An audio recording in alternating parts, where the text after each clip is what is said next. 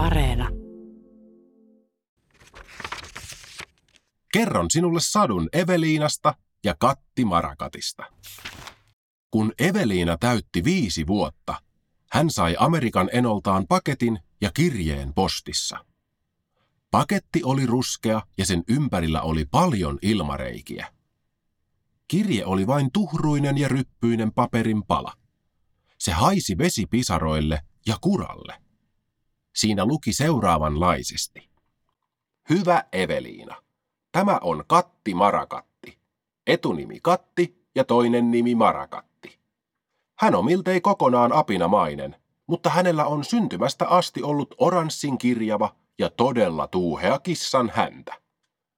Täällä Aminibian viidakossa Kattia on kiusattu paljon, ja hänen on ollut hyvin vaikea löytää ystäviä, joten lähetän hänet nyt sinun hoiviisi.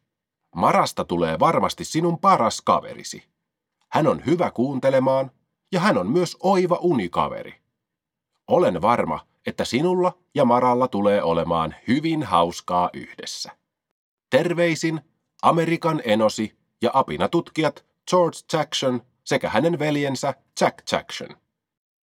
PS. Mara ei pidä banaaneista, vaikka hän apina onkin.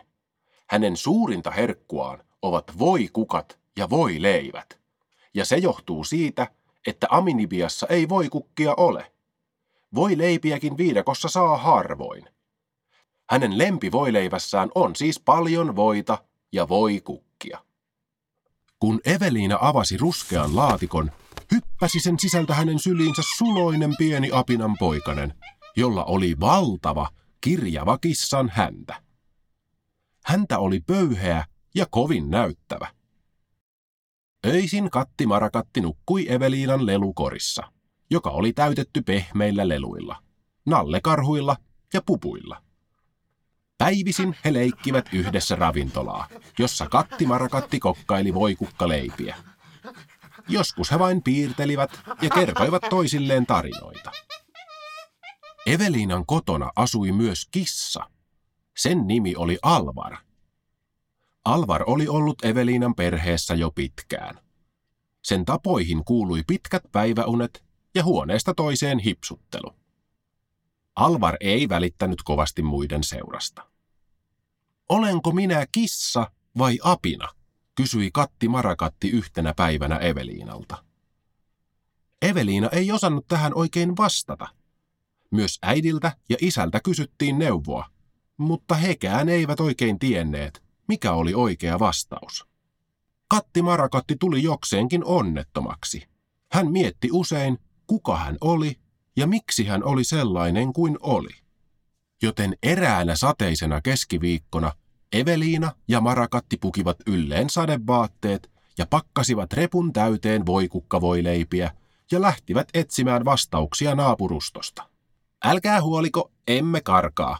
Käymme vaan selvittämässä, onko Katti Marakatti katti vai apina, kertoi Eveliina vanhemmilleen. Eveliina tiesi, että naapurustossa asui eräs rouva Angervo, ja hänellä oli kotonaan paljon kissoja. 13 kissaa tarkalleen ottaen. Sinäpä outo kissa olet. Sinulla on muhkea kissan häntä, mutta ei sinulla kissan tassuja ole. Eikä kissan nöpöistä nenää tai kissan viiksiä. Maukuivat rouva Angervon kissat ikkunasta, ennen kuin Eveliina ehti Katti Marakatin kanssa edes oveen kolkuttaa. En taida olla sitten kissa ainakaan, Katti Marakatti totesi. Syötyään muutaman eväsvoileivän läheisessä puistossa, Eveliina ja Katti Marakatti päättivät suunnata eläintarhaan. Siellä asuivat apinat. Sinäpä outo apina olet. Sinulla on komeat apinamaiset korvat ja pitkät simpanssimaiset kädetkin, mutta häntäsi on outo ja kirjava. Emme usko, että olet oikea apina, huutelivat eläintarhan apinat Katti Marakatille. Kotiin palattuaan Katti Marakatti oli hyvin surullinen. Olen outo Katti Marakatti, eikä kukaan koskaan rakasta minua tämmöisenä. Mutta Eveliina oli eri mieltä. Minä rakastan sinua Katti Marakatti aina ja ikuisesti, juuri sellaisena kuin sinä olet. isä ja äiti olivat samaa mieltä. Katti Marakatti oli ainutlaatuinen. Ei ollut yhtään kissaa, joka pystyi roikkumaan ja keinahtamaan puiden oksista toiseen kuten hän. Eikä kukaan tehnyt yhtä herkullisia voikukka voi leipiä kuin hän. Minulle sinä olet maailman täydellisin ja ainutlaatuisin katti Marakatti, sanoi Eveliina. Kului hetki, kunnes katti Marakatti tajusi itsekin, että hänen erilaisuutensa teki hänestä täydellisen. Ja kun hän vihdoin ymmärsi sen, oli hän hyvin onnellinen. Sen pituinen se.